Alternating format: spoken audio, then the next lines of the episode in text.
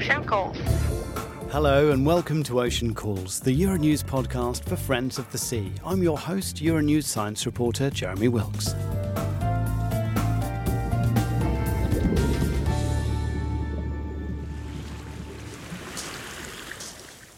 He always thought of the sea as la mar, which is what people call her in Spanish when they love her. I am a part of everything that is, and everything that is of the sea. The sea is the same as it has been since before men ever went on it in boats.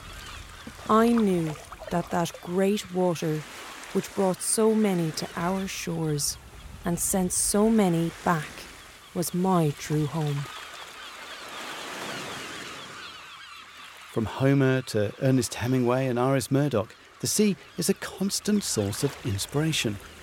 And for many, many communities around Europe, the sea is a place of work, a source of food on which profits can be made, on which communities and traditions have been built over generations.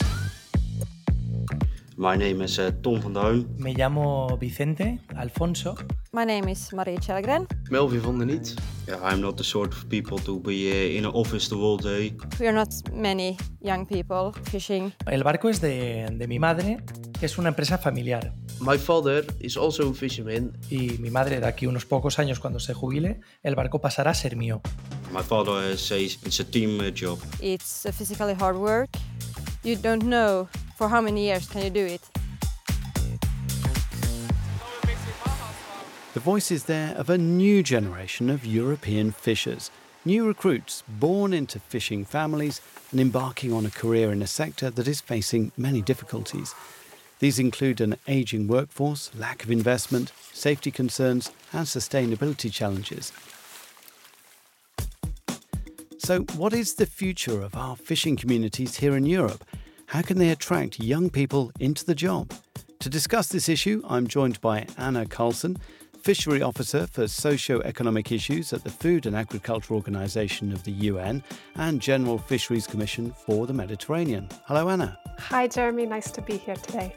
And Esben Sverdrup Jensen, CEO at the Danish Pelagic Producers Organization and President of the European Association of Fish Producers Organizations. Hello, Esben. Hello. Hi, Jeremy. Glad to be here. And at the end of the episode, Captain Peter Hammarstedt, the Director of Campaigns for Sea Shepherd, has a personal and moving story of saving a pilot whale. Because of that experience, pilot whales have a special place in my heart.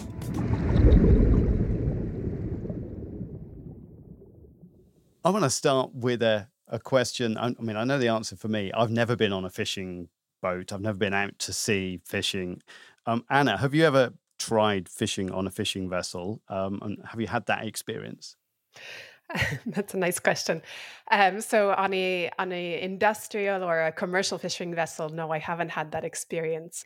Um, of course, my my grandfather was a recreational fisher, and I'd occasionally go out with him. But um, that's a, a, slightly different world, let's say. Yeah, rather smaller scale. Esben?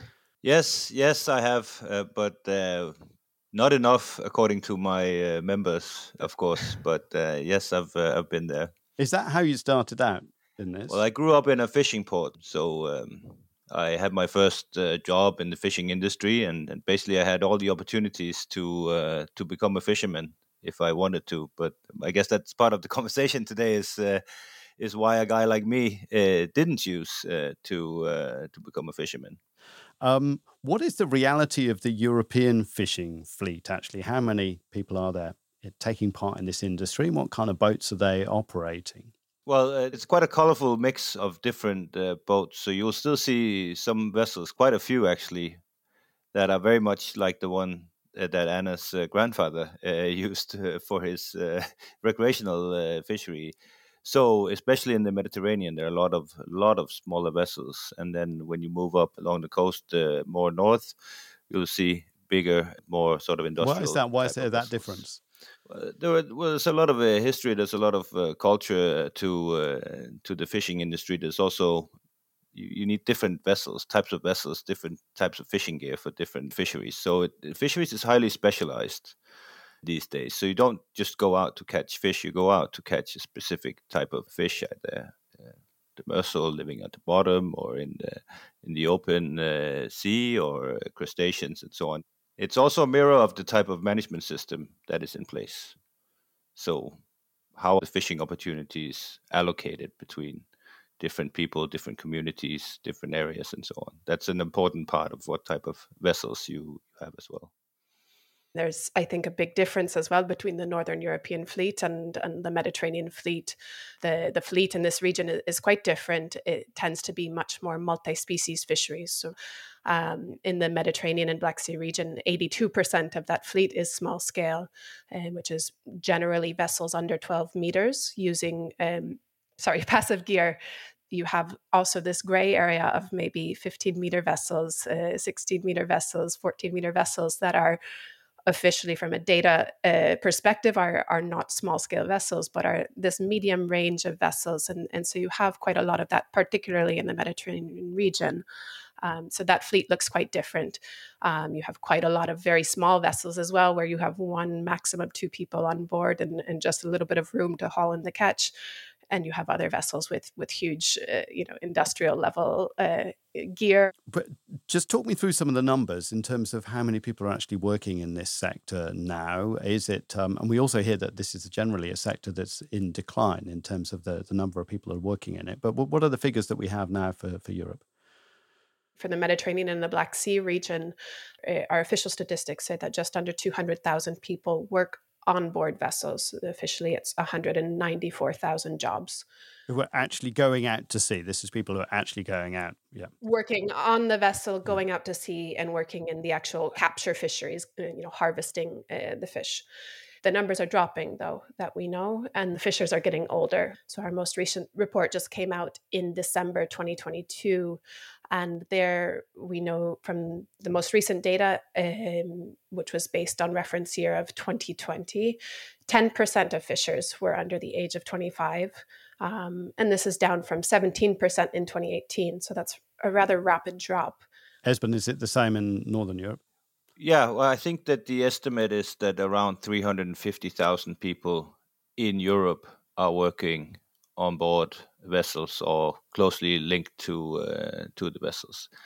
So quite a lot of jobs, but again, as Anna said, rapidly decreasing. Also in why, Northern why is Europe. why is it why is it decreasing then? What's the problem? Well, it's not necessarily a a, a problem, but Okay. uh, vessels have become more efficient. That goes for the on land operations as well. So you see a lot fewer people working in fish factories, in transport, and so on. So a lot of solutions, a lot of robotics, a lot of automatization in the processing, Mm. and the same goes on the vessels. Some of my member vessels are about 90 meters long. They can take three and a half thousand tons of fish and you have between six and eight people working on the boat. What's the job really like? Can you kind of talk me through what the reality is of uh, a fisher now in Europe, Esben? Yeah, again, I mean, we're coming back to this coat of many, many colors. There's a big difference between operating a one man open boat in the Mediterranean and then operating a modern, large pelagic uh, vessel. Let's take the example of the guys on the large pelagic vessel. What, Yes. what, what do they do? Well, first of all, they they they steam quite a lot, so you need quite a lot of patience. And then when the fishing is on, these guys are on for the number of hours that it takes. It depends a little bit on the different types of species. Sometimes you're only hauling the trawl for five minutes, but of course the whole operation is is bigger. But the actual fishing is only five or ten minutes, and then you're pumping the fish and so on. But uh, so the actual fishing part is not necessarily that uh, demanding, but uh, you need to be able to uh, mend the gear. You need to be able to understand the mechanisms to set the trawl, to pull it in, to operate all of these different uh, things while the fishing is on. And these are boats that are going far out Yeah, into the so Atlantic. then it's That's what we're uh, then about. it's basically, of course, you're working all the time, uh, cleaning and fixing and mending and preparing for your next trip. So there's quite a lot of work, but actually, fishing part of it is not necessarily the main part of it. And how long would they go out for? So up to let's say 10 days is the sort of maximum level these days. Some of the fishing operations are different. It's not necessarily five. It's down to five minutes, but it's up to let's say five six hours of towing. It depends on on what type of fishing, uh, what type of species you're catching? Um, some of the Northern European fleet can be much more technological, and uh, as Stefan has said, the job has evolved a bit. Whereas in the Mediterranean, but it's a bit more physical, um, especially on the small small scale vessels typically you know a fishing trip is less than 24 hours but it's early early mornings or you know you're up uh, at three in the morning to get going to get out to sea mm. it's physical it's uh, you're out in, exposed to the elements so you hear from fishers that you know in the winter it's cold it's wet in the summer it's hot and then once you return to port the day doesn't end there as well because often small scale fishers are then very much involved in uh, preparing the catch, taking it to market, uh, or even marketing the catch themselves. And this is something we've heard from fishers about potentially a deterrent uh, to young people joining the sector, as, as they're not. You know, they'd much rather an office job, but we also hear from fishers that say that's what they also love about their job is that they're they're free, they're they're their own boss. Let's say they're out in, in nature, they're out in the sea, eh, they're really connected to the sea and they love that aspect of it as well. So there's uh, you know pros and cons. Going back to the bigger boats, what's life like on board? Uh, if I was um, if I was working in that sector, would I have my own cabin, or is it kind of very cramped space where everybody's sharing everything together? What's it like? It's uh, it's pretty comfortable. You would have your own cabin, you would have your own showers, you would have your own Wi-Fi on board. So what that part of the sector has been trying to do is to address some of those issues that Anna just mentioned in terms of of creating a work environment that very much matches what you have on land. You have fitness on board many of these vessels. That doesn't sound too bad. No, no, that sounds all right, but it? it is pretty good. It is pretty good. You still have the factor that you never know when you're going to be back. You don't know for those vessels. The market for fish is uh, is quite dynamic, so you might end up selling your fish or landing your fish in northern Norway or in the Faroe Islands or in Scotland or in Denmark. So if you have to be back for a birthday or a communion or whatever or a date, mm. that's when uh, that's where the difficulty starts. Mm.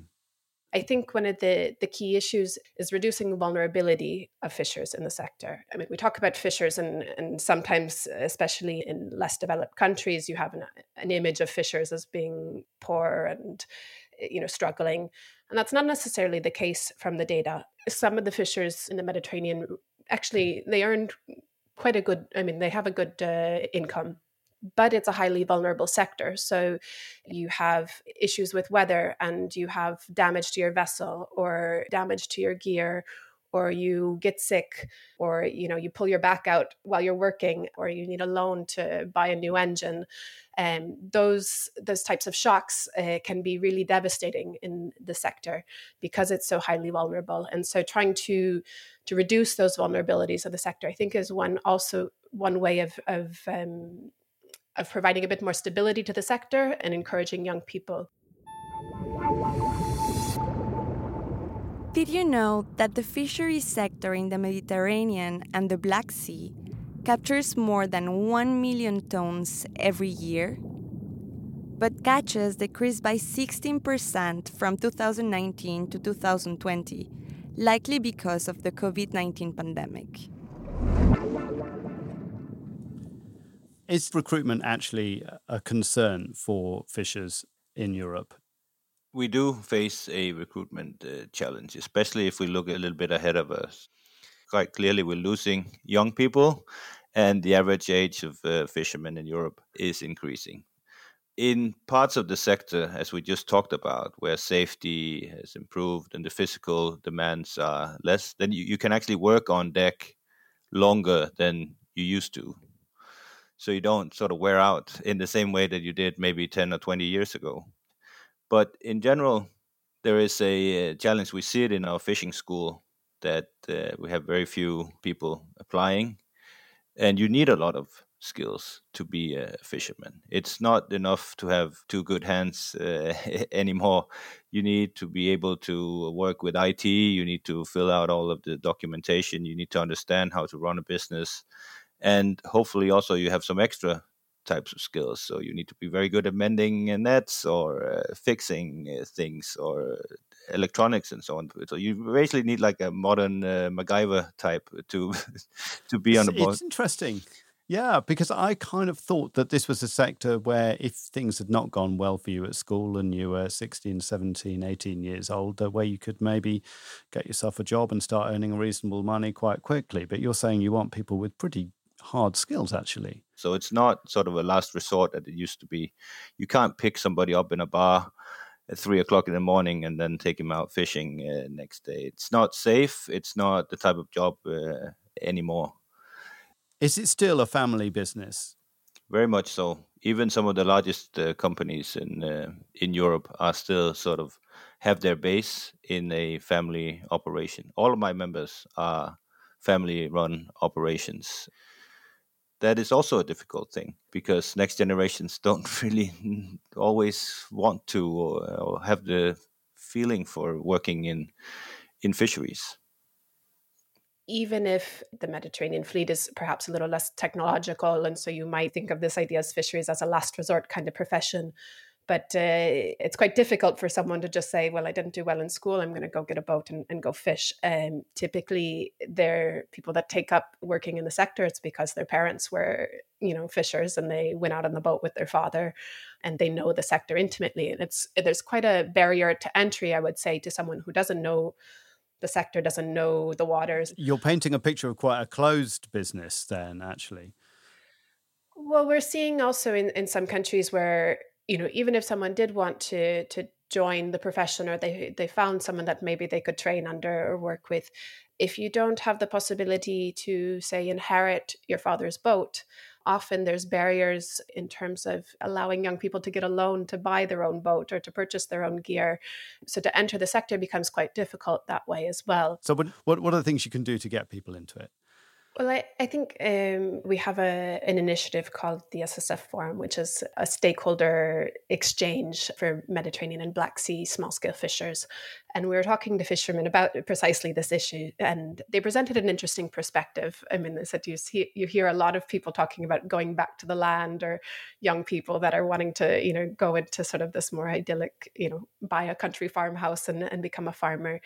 They said, you know, fisheries offers that that same kind of thing in the sense that they they really valued being able to wake up in the morning and go out to sea and feel the air in their you know hair and and be close to the environment in that way and not having a boss you know and not sitting in an office. It's a really specific personality that that is drawn to that type of work. Now we see a growing interest from let's say that that type of people who have an interest in the environment in nature talking to sort of the hunter instinct in in the human being off the grid type of ideas and talking about hunting there are very few jobs actually where you can get that feeling. And when you talk to fishermen anywhere in the world when they're out fishing they're hunting and you get those the same vibes that you if you talk to a hunter that, that excitement and that sort of tunnel vision that you get when you're you're out there. So if you can sort of speak to those emotions. There are a group of people out there who are who are interested in in fisheries. But again, there's a lot of history. There's a lot of baggage uh, with the with the fishing industry. A lot of uh, sort of ideas of how things are run. Oh, there certainly is. I mean, when you look up you look up the fishing industry online and you read about overfishing, you read about people being treated practically as slaves when they're at sea, not in Europe but in other parts of the world they start doing a couple of searches online and they hear this is a declining business. There's overfishing all the time. There's illegal fishing. They're just getting hammered by NGOs all the time because they say they're destroying the environment. I mean, how do you overcome those those kinds of uh, image issues? Well, I think from my uh, perspective, I mean, we start with ourselves. We, we're very much creating that narrative of negativity, of always complaining about everything. Mm about talking our own sector down. I mean, some of those have been scared away from their own sort of from the business by their own relatives and by their fathers and families have said, don't ever become a fisherman. And again, going back to this meeting we had recently with the with fishers in Italy, they they expressed the same thing. I mean, they they really said there's a need to kind of take control of the narrative and and show that if you have food on your plate uh, at this restaurant tonight, it's because we caught it this morning. And we have an essential role to play in that, in feeding people good, high quality protein, uh, healthy diets, especially in the Mediterranean. It's a, it's a huge part of the Mediterranean diet. I want to talk a bit about gender issues. Um, in the past, in our TV show Ocean, we reported on this with some really nice stories from um, Spain, showing some initiatives to try and, um, I suppose, place more value on the work done by women, not not just in terms of the money that they earn, but also their visibility. What, are the gender issues that we have at the moment in, in the fishing issues? The representation of women, their ability to get into it, and and if and if we were, could improve that, would that actually improve the situation in terms of this recruitment? Do you think? if I can, women in fisheries are often quite invisible in official statistics. Our official data collected from our countries shows that less than 1% of uh, fishers are women, but that's more of a, an issue with the data and how it's collected than than the actual situation itself. So we don't actually know, you know, what mm. the breakdown is.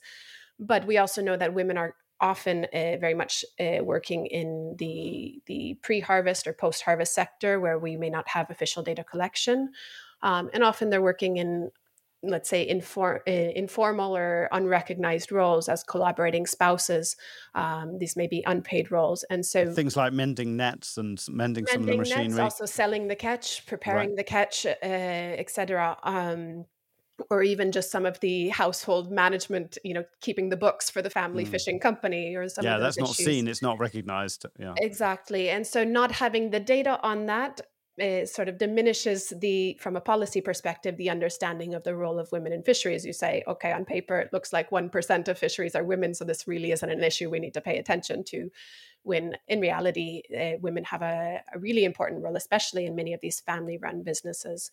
And so, bringing that, giving visibility to that role, I think is a, a key part, which will then help to uh, also ensure that women can have a, a stronger position in terms of uh, being involved in decision making, mm. making uh, visible the issues that are important to them. I fully agree with uh, with Anna here that that you know the official statistics show very few women in in fisheries, but there are a lot of women in the sector. But if we're talking about on deck, very, very few women are there.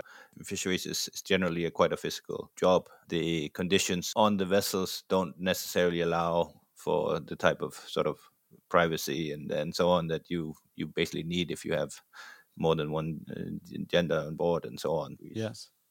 Are, are there young women who want into who want to get into this business? Yes, there are.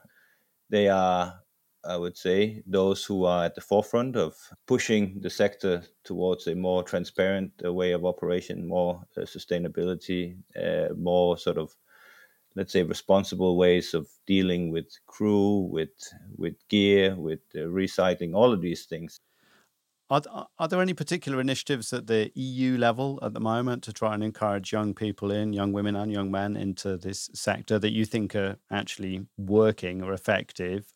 Well, there is quite a lot of funding available for, for these types of initiatives. And then there is a new initiative that I don't know a lot about yet, but it's called, I think, Future Fisheries or Future Fisheries that is focusing on recruitment. So hopefully something is coming up at the European level.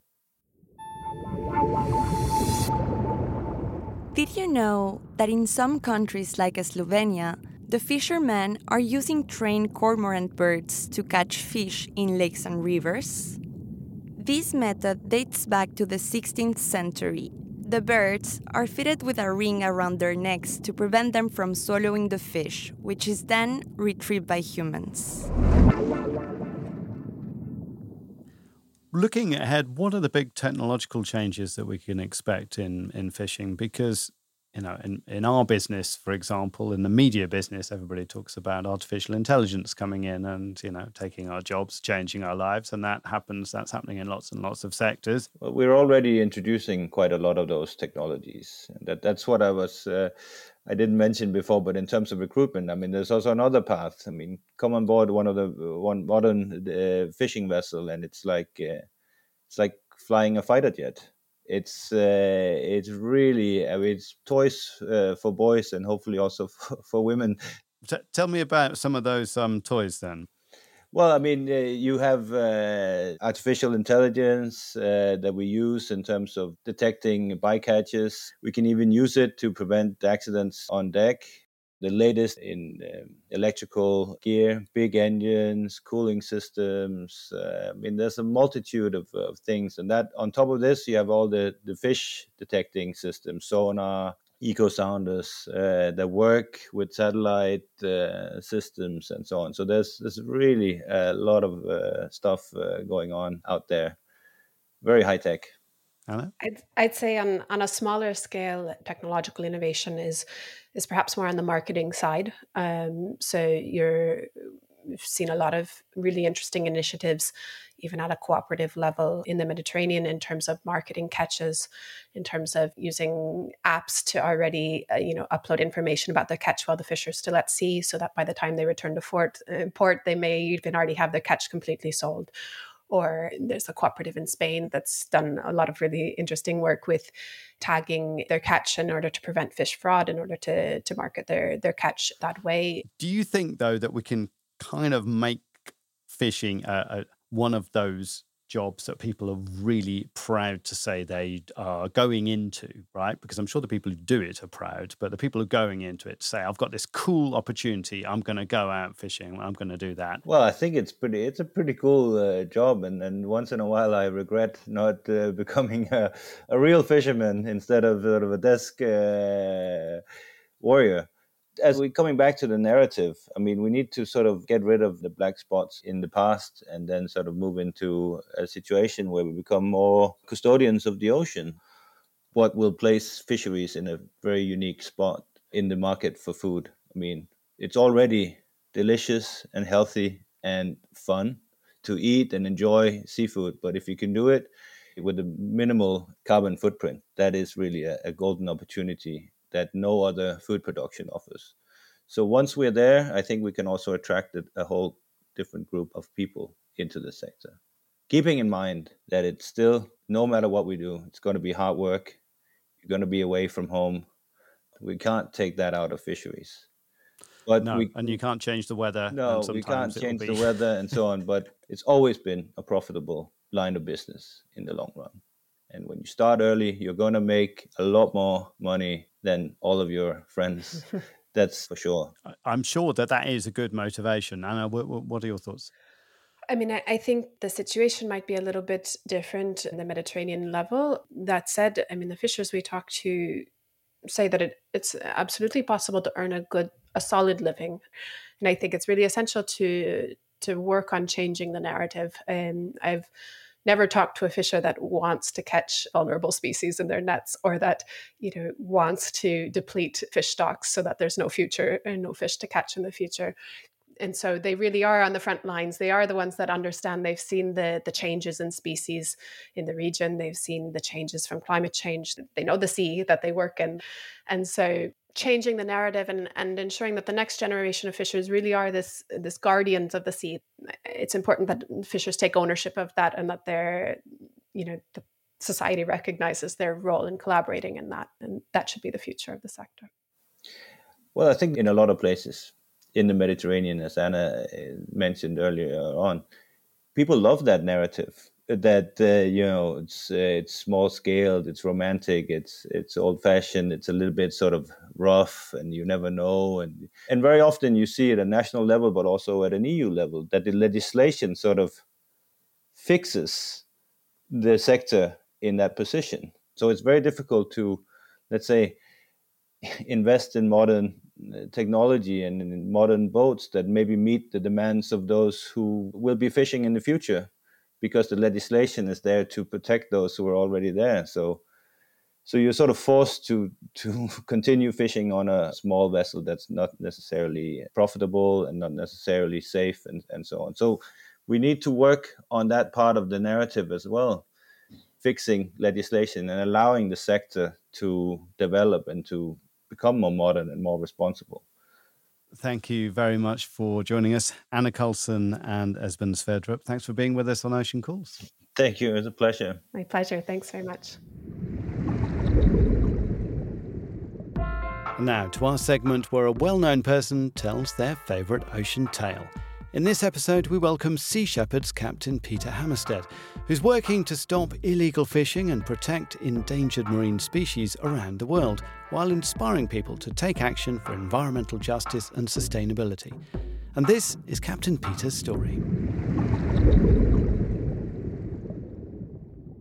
My name is Peter Hammarstedt. I'm the Director of Campaigns for Sea Shepherd Global, an international marine conservation organization that works to protect marine wildlife. My favorite ocean experience actually comes off the back of a very successful campaign that we had down in the Southern Ocean, shutting down illegal whaling in the Southern Ocean Whale Sanctuary. And we'd come off the back of this campaign having successfully intervened in illegal whaling activity and having saved over 700 whales because of our direct interventions. As we came back into port on a remote island just in the Bass Strait, uh, an area of water between Tasmania and mainland Australia, it was a stranding of pilot whales. And because of that experience, pilot whales have a special place in my heart there were 54 pilot whales that were still alive once on the beach. These were pilot whales that had not landed on their blowhole, that had not drowned in the rough and tumble of washing up ashore. By the time we arrived in Naracoopa, all 54 of the pilot whales had been reintroduced to sea, but because of a turn in the weather, one of the 54 pilot whales ended up restranding herself. And so all of the rescue efforts had to focus on keeping this pilot whale alive for as long as we could until there was another window, another opportunity to bring her back out to ocean. This pilot whale was bloodied and bruised from being tumbled in the rough surf of the water that washed her up on shore. My job on the beach was to time her breathing, and I remember standing next to her beleaguered body with a stopwatch and measuring her breathing. As the days went by, I could tell that her breathing was starting to slow down. The smell of the breath coming out of the blowhole, it began to smell like curdled milk. And that's generally a sign of severe dehydration.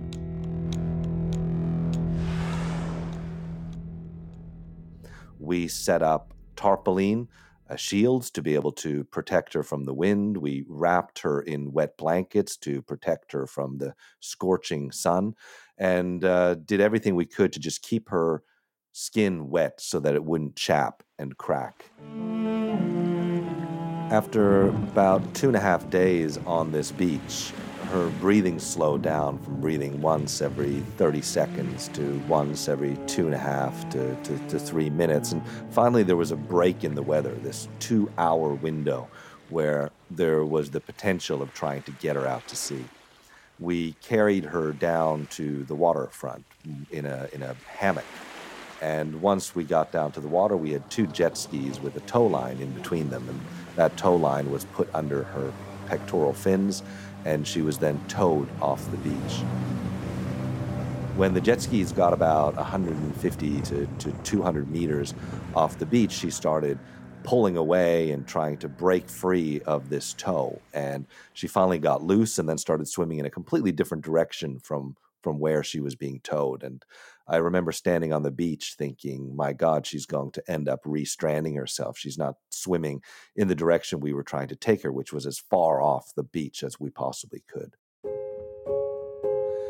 But uh, there were air assets in the air that day, and there was a helicopter up in the air. And what they noticed is that the 53 pilot whales that had been rescued three days earlier, they were all still waiting for her offshore, and she was swimming straight for her pod. And as she met them, the other 53 pilot whales, they circled her and they nudged her with their bulbous heads. And then, once reunited, all 54 pilot whales swam out to open ocean together.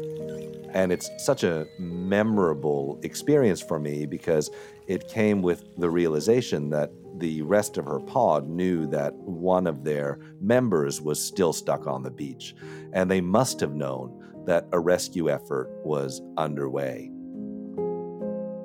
It's just amazing the intelligence and the, the social skills of these creatures to, to wait for a remaining member of their family and to not leave the site of the rescue until every single one of those members was off that beach. And I remember seeing them all swim off together.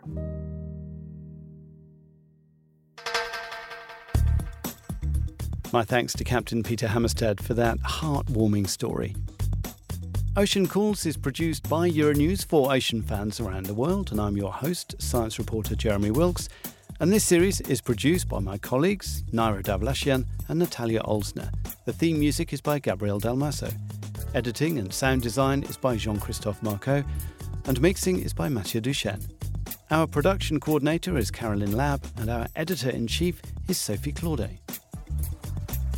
The Ocean Calls podcast is made possible by the European Commission's Directorate General for Maritime Affairs and Fisheries. You can find out more about our guests by following the links in the description. You can listen to Ocean Calls on Apple, Spotify, Castbox, or anywhere you listen to your podcasts. You can find out more on Euronews.com, and please have a look at our sister TV show called Ocean on Euronews.com slash ocean. It's wonderful viewing. Follow world news from a European perspective on Euronews.com.